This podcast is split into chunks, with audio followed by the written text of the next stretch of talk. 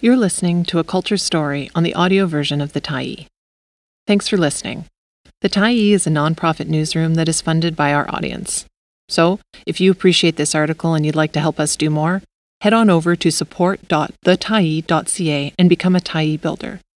You choose the amount to give, and you can cancel at any time. An ER Doctor's Lens on COVID.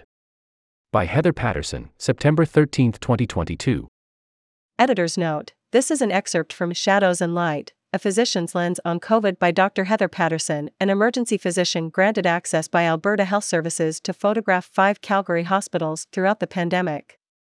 The pictures offer a behind the scenes view of the impact of the virus, from the lives of healthcare workers to what patients experienced when hospitalized with COVID.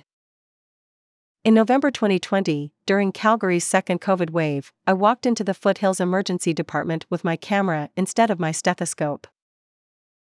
To get prepared, I'd taken courses and been mentored by university professors and internationally recognized photographers. Still, I was terrified. But the emergency department was a safe environment for me. Surrounded by supportive friends and colleagues, I had time to understand and respond to the physical and technical challenges harsh artificial light, photographing in personal protective equipment through the layers of my face shield and goggles, the faces of the team obscured by the reflective surfaces of their own shields and goggles, with deep shadows hiding their eyes, and finding room to photograph unobtrusively in a crowded, busy space. I worked with Alberta Health Services to address the challenges involved in photographing in the hospital and moving from the role of physician, with the core value of patient privacy, to the role of photographer, sharing images and stories of those who would otherwise remain anonymous.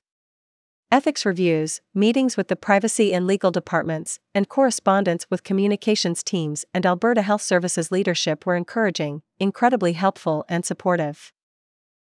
I realized that this could act as a historic record to show how the pandemic was affecting frontline workers and citizens and generate empathy. Eight months after our first conversation, I received approval to photograph at five Calgary hospitals Foothills Medical Center, Rockyview General Hospital, Peter Lougheed Center, South Health Campus, and Alberta Children's Hospital.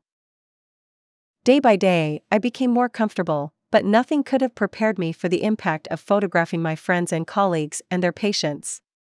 I could see more clearly the role of each team member and the warmth and empathy they exhibited. I am inspired by the people in these images who have given us a window into their COVID experience, often by allowing themselves to be vulnerable and exposed during their most difficult moments. And I realize the need to follow their example. Medical culture carries a long tradition of telling ourselves and others that we are fine, but the pandemic offers us the chance to accelerate a much needed change.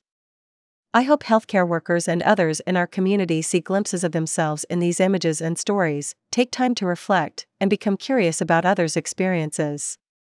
It is time for us all to engage in discussion about how we can promote self compassion and empathy within our culture and our communities. We owe it to the people we love, to the people we care for, and to ourselves. David speaks to his daughter before undergoing bronchoscopy, an invasive procedure to look directly at the airways and the lungs. Dr. Chip Doig, a critical care physician, holds the phone. David did not have COVID, his respiratory symptoms came from other causes. But he was one of countless patients whose experience of illness and healthcare was a more isolated one because of COVID. Due to public health restrictions, he hadn't seen his daughter or grandchildren for several months. Lead with your heart, Erica Folds tells me, as we sit for the evening at the bedside of a dying woman.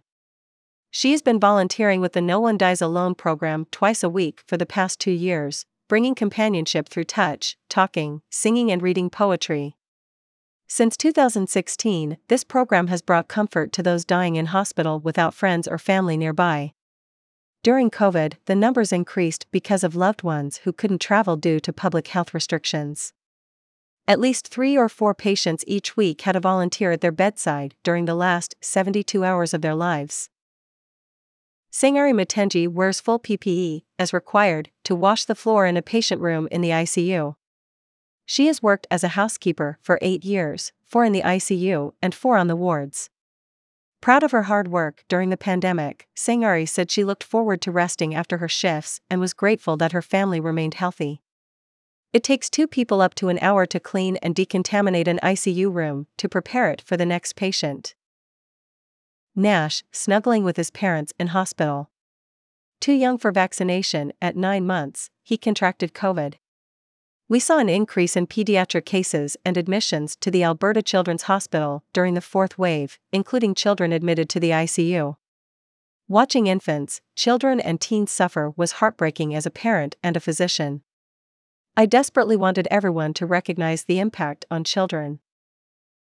Jim, a patient on the COVID ward, claps along as staff members celebrate his 62nd birthday by dancing and singing outside his isolation room. Smiles and laughter filled the room and corridor. Jim had joked that he wanted dancing ladies for his birthday. He didn't realize we were paying attention. Excerpted from Shadows and Light, A Physician's Lens on COVID by Dr. Heather Patterson. Copyright Copyright 2022 Heather Patterson. Published by Goose Lane Editions.